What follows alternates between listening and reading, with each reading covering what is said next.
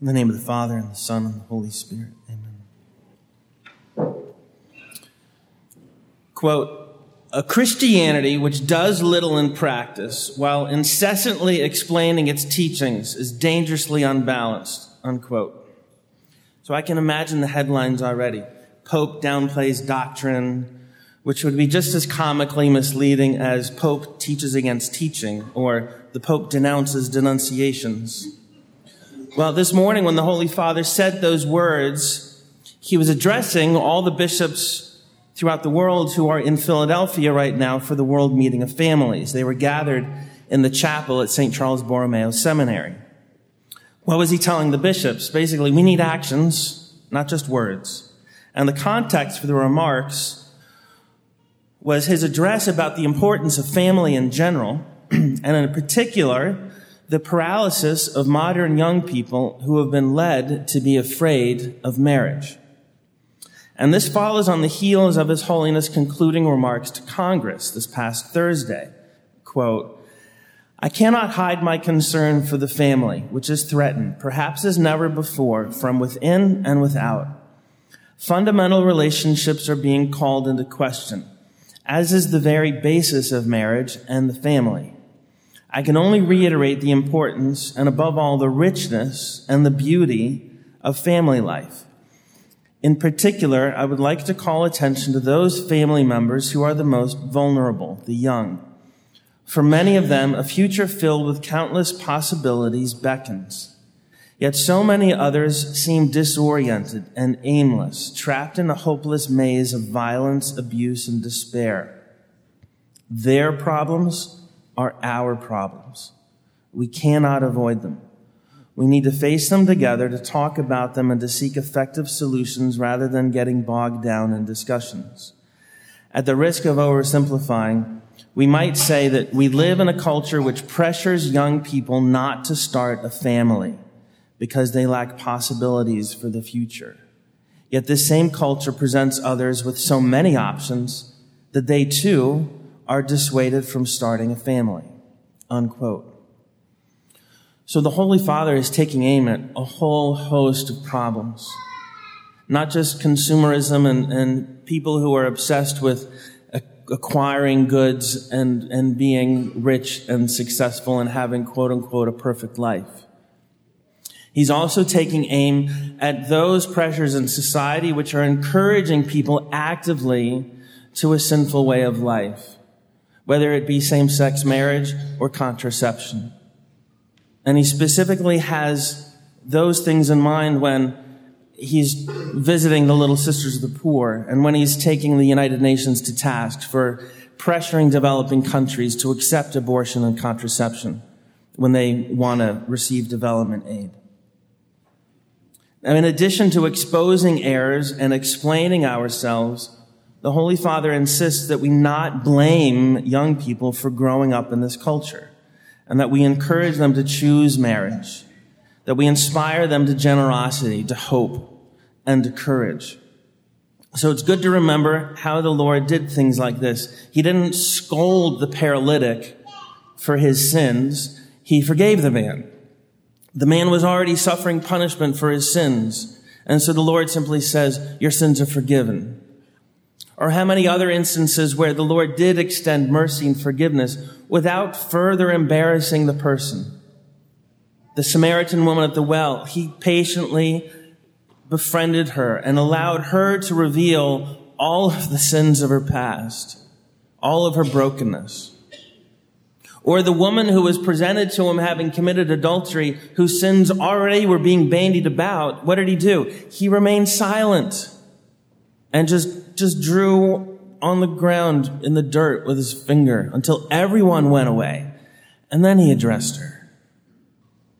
And so at the one and the same time, the Holy Father is taking very seriously sinful tendencies, sinful, evil developments in society, while trying to befriend all of these people who are caught up in all of these terrible, painful things.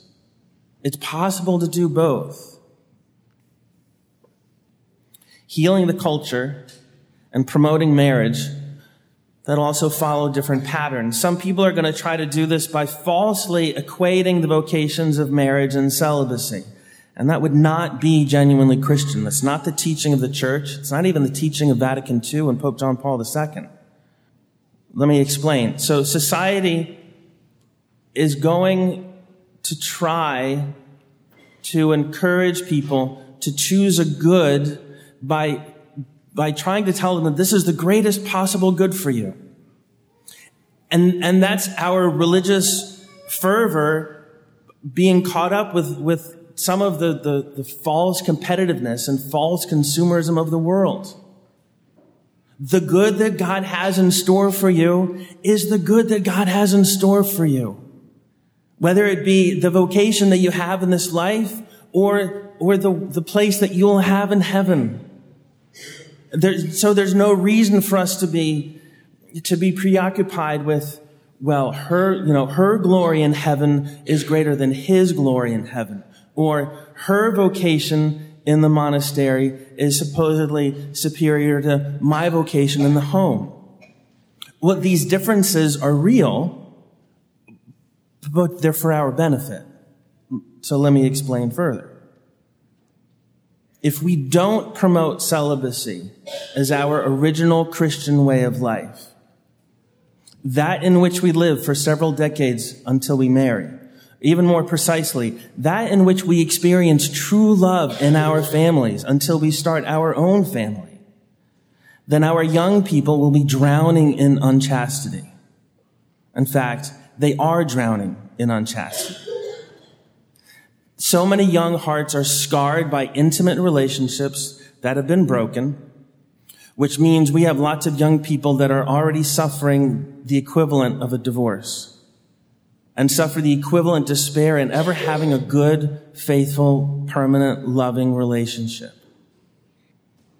And so unless, unless the church is clear about promoting the life of Christ as a real pattern for our way of life, which at the very least is our life of baptism and confirmation, and may very well take on a, a specific consecration in the world for the benefit of the birth of children and their education and for the benefit of a spouse in marriage. And yet some people will be able to receive a grace that makes it possible for them to live in the world almost as angels in heaven, which will be the life of all of us, transformed by grace in heavenly glory among the angels and the saints. The life of not having a spouse, but loving in an exclusive way the Lord that has to be central to our promotion of marriage, to our promotion of the, the beginning of every Christian life. If, if we instead fall prey to those who would regard virginity as something a little unusual, well then virginity among children and teenagers will also, will also be discarded as something impossible. Do we truly believe what we just said? The precepts of the Lord give joy to the heart. Do we truly believe that virtue is good and enjoyable and lovely and beautiful? Yes, we do. That's why we're here. But we also know that we need help, which is also why we're here. And so how much more so for those who don't enjoy the regular assistance of prayer and grace and fellowship and coffee and donuts and, and beer and barbecue, right? We can't just talk about this. We have to help them experience the joy of a truly Christian way of life. And so it's temperance in consumption. It's purity in our entertainment. It's modesty in dress. It's honesty and sincerity in our communications. And what's the result? The result is serenity and peace and joy and hope not just optimism that things are going to turn out well for me because I'm special, but unshakable confidence in the goodness of God who will carry me through every difficulty of life. And that these little things, whatever afflicts me right now, they are nothing compared to the glory of heaven that awaits those who live and die and rise in Christ Jesus. And so at one and the same time, we're perfectly aware of all the evils that afflict us. And if the Holy Father were to use another one of his modes of, of explaining things, which is not to blame that person for that person's sins, as much as blaming the evil one for trying to corrupt all of us. He would make it even that much more abundantly clear that he is perfectly aware of all the troubles that afflict our society. But he doesn't want us to focus on all the evil of the world. Otherwise, probably Friday would be the obligatory day to attend church. Instead, we focus on all the glory of God and his victory, which is why we gather here on Sunday and why with who knows how many million plus people uh, they'll be gathered around several city blocks this afternoon to be with the Holy Father because Christ is incarnate and the church is the bride of Christ and she will always be in the world and she will prevail against the gates of hell. In the name of the Father and the Son and the Holy Spirit. Amen.